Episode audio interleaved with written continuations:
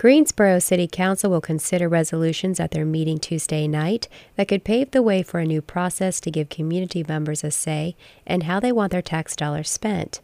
If it is adopted, Greensboro would be the first city in the South to implement it. It's called participatory budgeting. Let's say your neighborhood park needs a new playground or a new traffic light at that four way stop. With participatory budgeting, the community gets to use a small fraction of city funds to pay for it. Residents work with city leaders to develop proposals in their districts and compare costs. Community members then vote on which projects will move forward.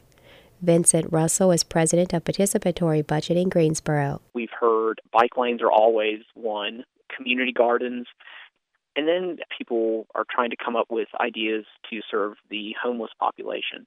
So we've had ideas about permanent shelters, but just like a safe place to go away from the rain that's not under a bridge. Russell says the process could be open to people as young as 16 and even those who are not legal citizens as a way to increase participation and diversity.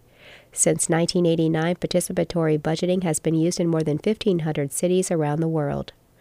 Keri Brown, 88.5 WFDD News.